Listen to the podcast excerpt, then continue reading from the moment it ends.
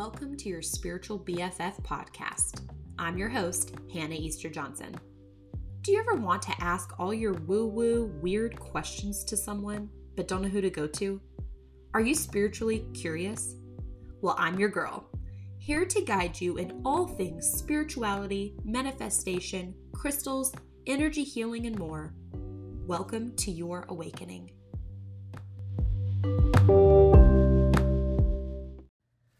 Welcome back to another episode of your Spiritual BFF. I'm your host, Hannah, and today's podcast episode is a follow up from a previous episode called Crystals for Beginners.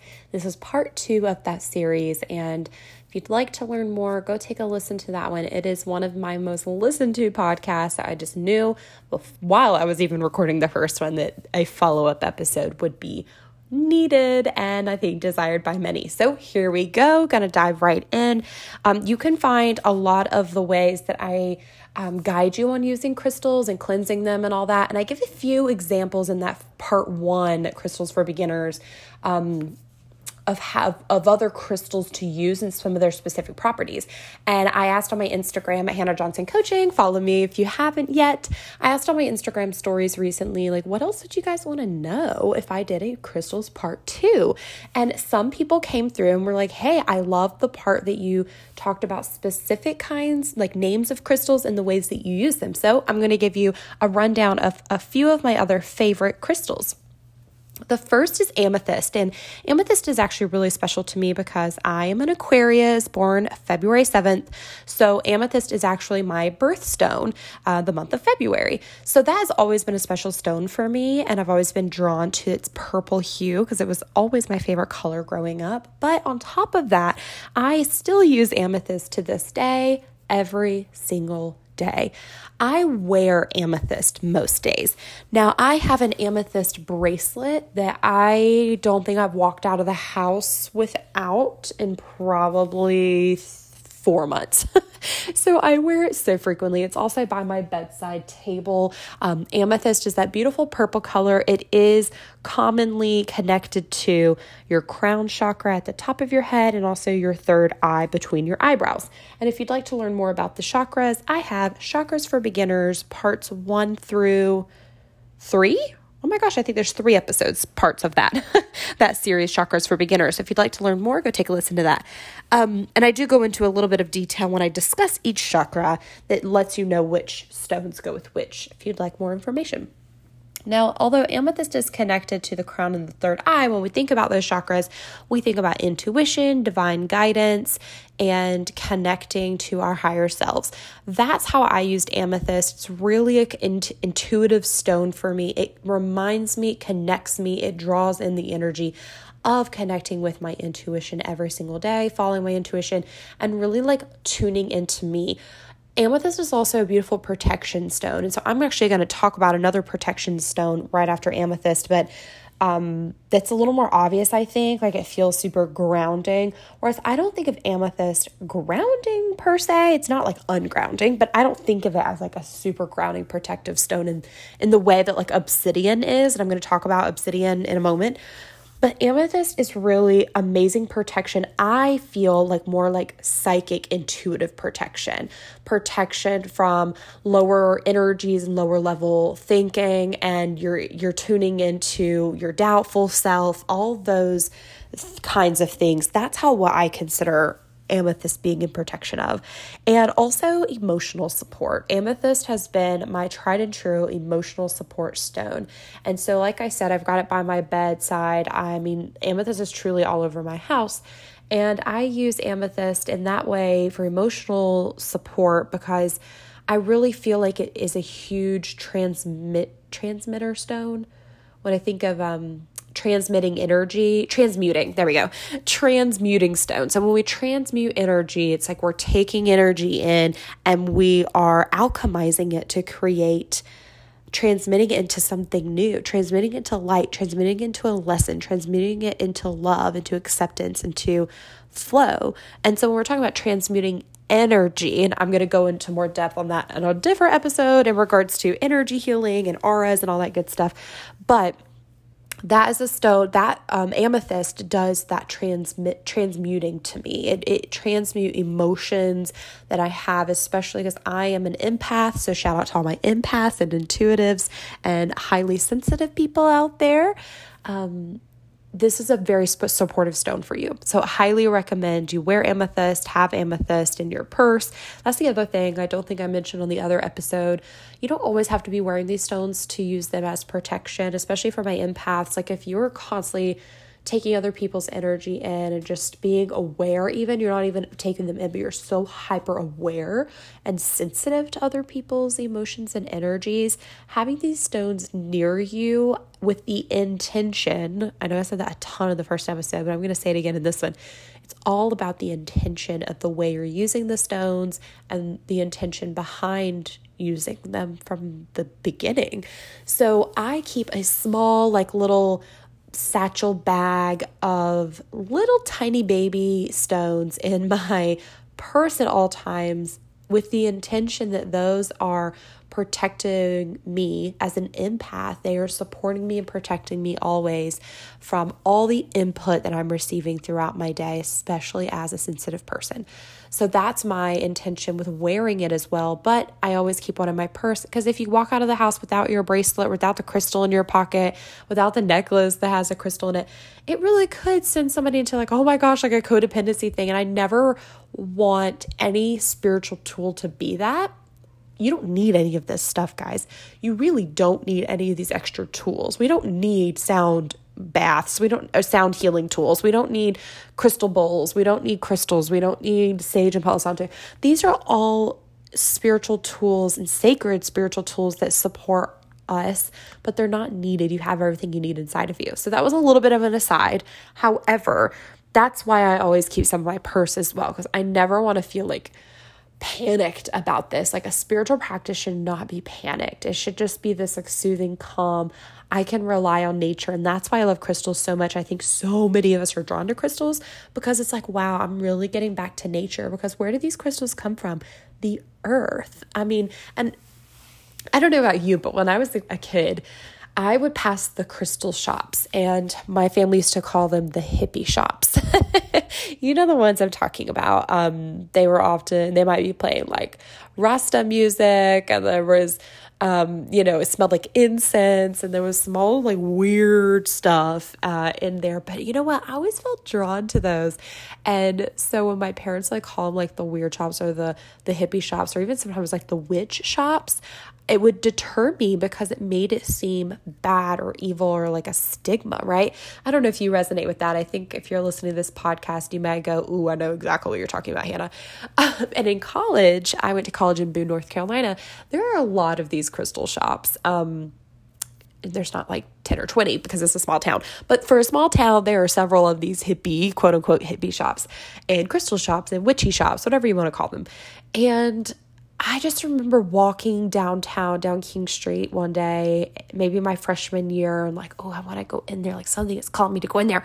But I would just walk around feeling uncomfortable because of that stigma that where did I learn it from? My parents, my religion, um, all of that. So there's a bit of a stigma on this. I just want you to know and remind yourself and come back to the truth of these tools that they are not in place of any religion, they're not in place of any belief system, they're actually enhancers. And where do they come from? The earth. Okay, I'm going to get off that topic, but I think it was important for you to hear and for me to share. So that is amethyst. The other crystal that I love lately, especially, is obsidian. And the second, I'm going to talk about them together because they're very similar in my eyes. Black tourmaline. So, black tourmaline and obsidian are both black in color. And those are like the ultimate grounding and protection protection stones. Um, especially when I started having nightmares, I would keep an obsidian um, by my bedside table.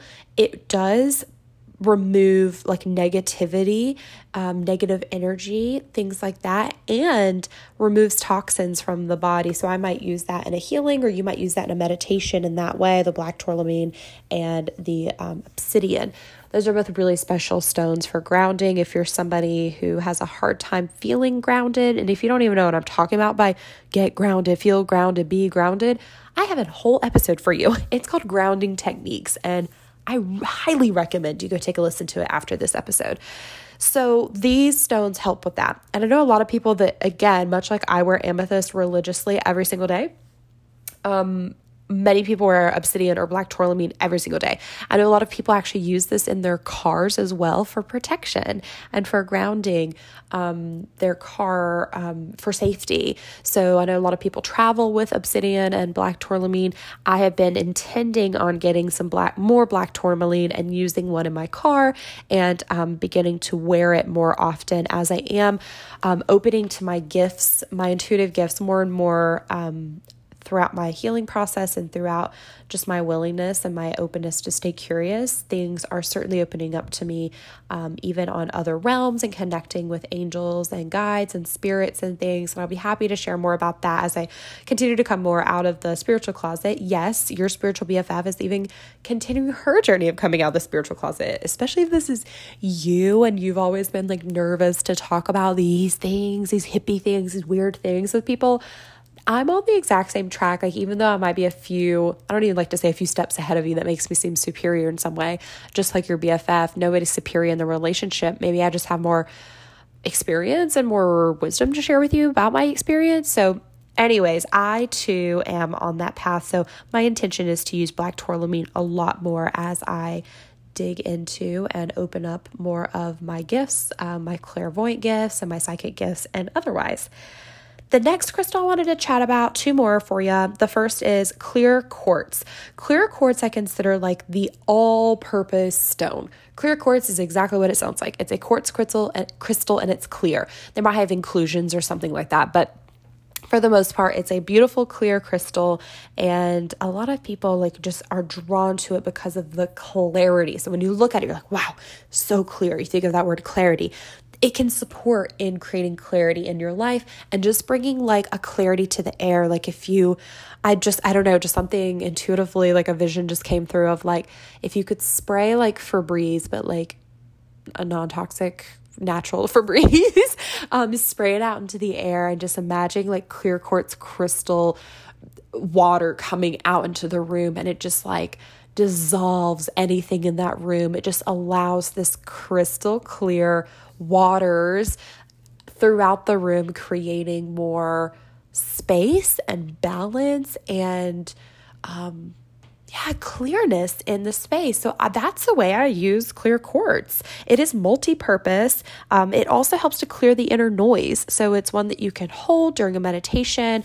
Um, I have one by my bedside, and does my husband have one? Yeah, he has one by his bedside too. And then I keep them like that's probably the one I have the most around the house because it is so versatile. Um, it is a really cool one to have around and to explore with. And it's interesting with crystals in general, like you have a different experience with a crystal, maybe each time you use it. And like I said in my part one of Crystals for Beginners, if you look up their properties online, there's going to be 20, 30, 40 different properties per crystal that you're going to find. And it's true, they hold all these properties because they're freaking magical. But also, whichever one, so say you're looking up clear quartz, okay, I do feel called to that one. Clear quartz it is. So I'm going to Google it. I'm looking, looking, looking. Oh my gosh, there's 40 things.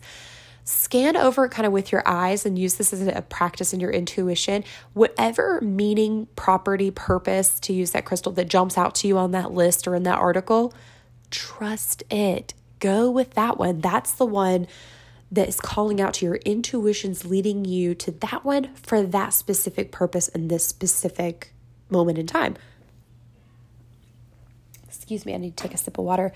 Okay, moving on to lapis lazuli.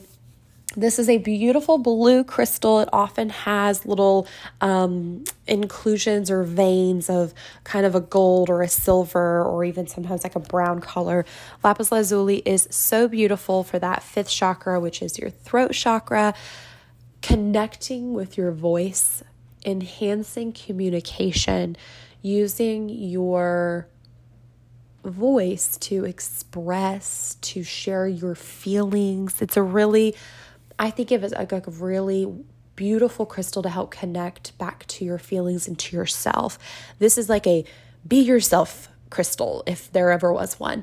And that's the way I really love to use lapis lazuli. And it's a beautiful blue color, which is actually my favorite color now. I have a whole theory about people and their favorite colors. Maybe I'll do another episode on that.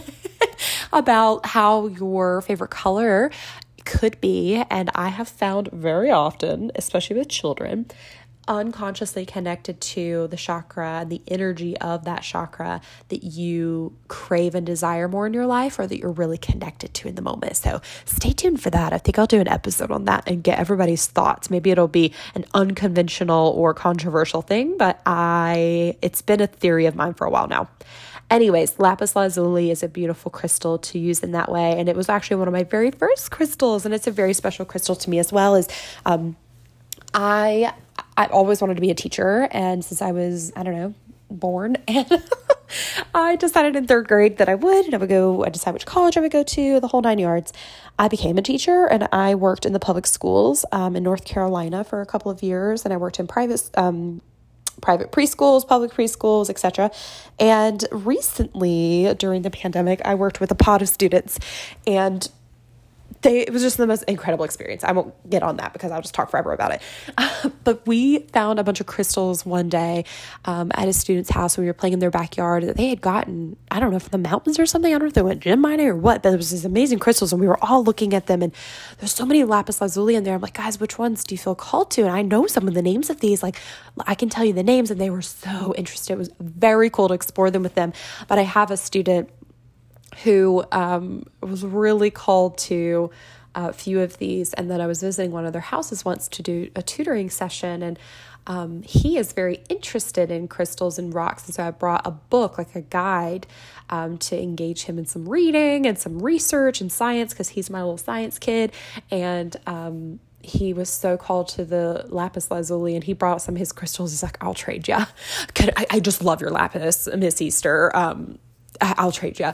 And so I was like, okay, show me which ones you're willing to trade. And he was so called to it. And I just held it close to my heart and said goodbye to it and thanked it for its all it done for me and just blessed it and gave it to him. And his mom often sends me a picture of him with his lapis lazuli, his lapis as he calls it, um, just holding it. You'll just be watching TV. You're just hanging out at the house. It'll be he'll balance it on his head. He holding it in his hand, and it's just so fascinating how children are so intuitive and they are drawn to the crystals that are most supportive to them. I don't know, I just felt really called to share that story because every time I see my lapis lazuli or even see the words lapis lazuli, I think of him with his healing crystal and his um in a very special, unique and challenging time in that little guy's life right now. Sending him so much love.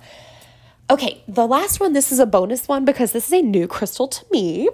This is called a dream stone. Now, this is a shamanic dream stone, and I'm so excited about this crystal. In fact, it is, was a gift to me from my amazing mother in law, and she gifted it to me. And there's like a little slip, just like I mentioned in part one of Crystals for Beginners. If you go into a crystal shop, there's often slips that tell you more about the crystals. I encourage you to read those if it feels good to you.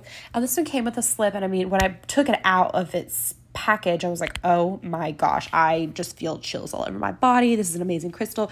It is the color of like a core, it, it is a clear quartz crystal, but it's free form cut. So it's and it's polished. Now, it's polished, that means it's smooth. It's free form, meaning it wasn't cut by a machine. It was likely it still could have been cut by a machine, but it wasn't like um every stone is going to be a different shape is what I'm trying to say. And it's got some like divots and stuff still in it, so it's not like a, a, one giant oval and smooth on all sides. Like you'll see some polished stone. So it's a free form cut. So it's got these beautiful just dips and waves and which is just incredible just to look at it. It is so mesmerizing just to hold it up to the light and see all the inclusions inside of it. So i'm going to read the slip. And if you feel called to it i recommend you look up one uh, and get yourself one. Shamanic dreamstones are dynamic, potent, and effective allies for gazing, meditation, and the journey inward. They are a portal. Isn't that so powerful? They are a portal. They support and enhance connecting to the luminous world. Hold the stone in your hands or place it in an altar on a table in front of you. Gaze into the dream stone using soft eyes. Follow the contours of the world within the stone. Slowly close your eyes and allow the stone to guide you during your journey or meditation.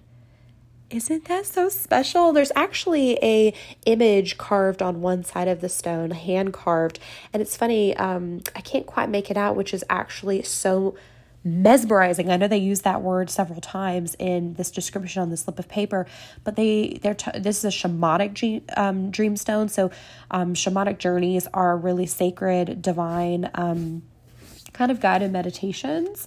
Um, if you've ever done one, so powerful. There's normally drumming involved, so you can um, look into that, of course. But I've done them before, and I would just like, oh my gosh, being able to like gaze at the image carved on this and just the inclusions in it naturally, but also like the carving that's been carved into it, it would just be really powerful to do right before meditation and allow it to really take me there, go deeper. So I just wanted to share that with you. It was such a special gift to me, and I have by my bedside table right now. Haven't had a chance to meditate with it, but I will soon. that was a lot of information. If you still have questions for me, please don't hesitate to reach out, just like you would with your best friend. I am your spiritual BFF, and I'm available at all times for you to reach out with your woo woo, strange, weird, hippie questions. no judgment here. You can find me on Instagram at Hannah Johnson Coaching. Shoot me an email if you'd rather do that at hello at hannahjohnsoncoaching.com. I so look forward to connecting with you again. I'm so grateful for you listening to this podcast. If it resonated with you, please screenshot and share with a friend. Share on Instagram, tag me at Hannah Johnson Coaching. I'd love to see you listening and your takeaways from the podcast. And especially if you get any of these crystals that I have um, recommended and, and kind of guided and taught you about the way I use them, I'd love to see how you're using yours. So tag me in all your crystal photos on the social medias, and I will see you next time. Thank you so much. Bye.